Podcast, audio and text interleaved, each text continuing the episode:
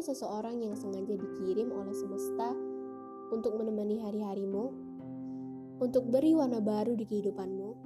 Pernah?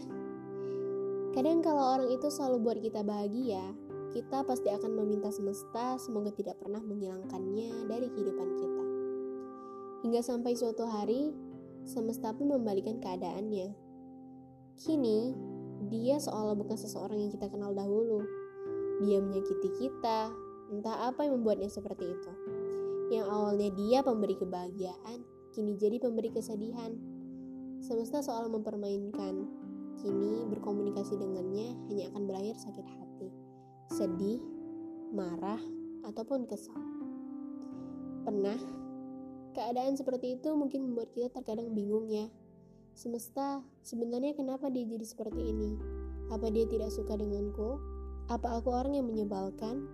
Hingga kini, dia selalu menyakitiku. Tapi aku tidak rela semesta jika kau mengambilnya. Pernah seperti itu? Sakit ya? Mau marah? Tidak bisa. Ya karena takut dia pergi. Lebih baik aku disakiti daripada ia harus pergi. Aku tidak bisa membiarkan dirinya pergi, karena nanti mungkin akan sulit menemukan penggantinya. Akibatnya apa? Semuanya jadi serba salah, dan kamu juga hanya diam, berlagak seolah tidak ada apa-apa, padahal hati sudah begitu terluka. Kenapa kamu tidak bilang saja yang sesungguhnya, daripada harus terus-menerus tersakiti seperti itu? Jawabannya, karena kamu tidak mau dia pergi, karena kamu takut ucapanmu akan menyakitinya. Sementara dia, tentu saja dia tidak akan pernah tahu. Toh, kamunya saja diam aja. Hingga akhirnya sudah tidak tahan lagi. Kamu akhirnya berani bilang kalau selama ini dia menyakiti hati kecilmu. Lalu tanggapannya, tentu saja dia akan minta maaf dan bilang tidak akan mengulanginya lagi. Ah, pasti kamu sangat bahagia ya saat itu. Mengira semuanya akan membaik lagi, seperti awalnya. Kata siapa? Nyatanya kamu salah. Dia berubah lagi. Kali ini jadi lebih menyakitkan dan kamu hanya kembali diam saja. Kini pilihannya jadi dua, lepaskan agar lega atau bertahan agar dia selalu ada. Kenapa kamu mau bertahan? Karena kamu gak yakin, gak ada penggantinya.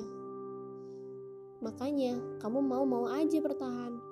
Lalu di saat kamu milih lepaskan, di saat kamu sudah terlalu lelah dan meminta pergi, dia juga tidak mau.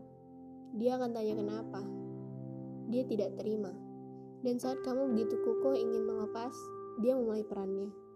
Dia memberitahu pada dunia kalau dia korbannya. Dia disakiti olehmu. Dia menghasut semua orang untuk percaya kalau dia korbannya dan bukan kamu.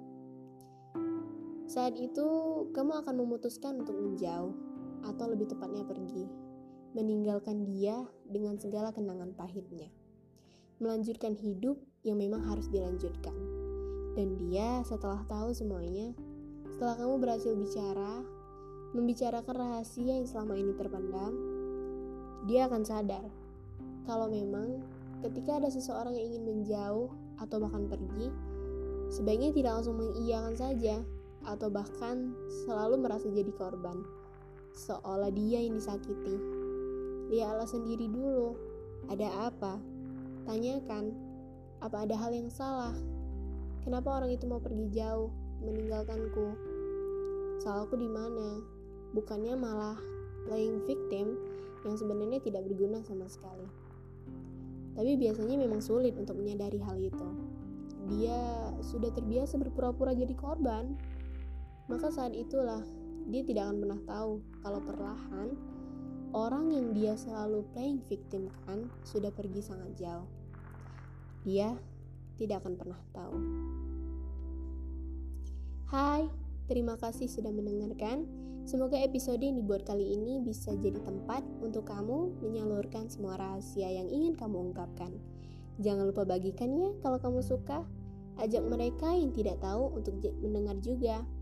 Dengan begitu, mereka akan tahu apa yang kamu mau.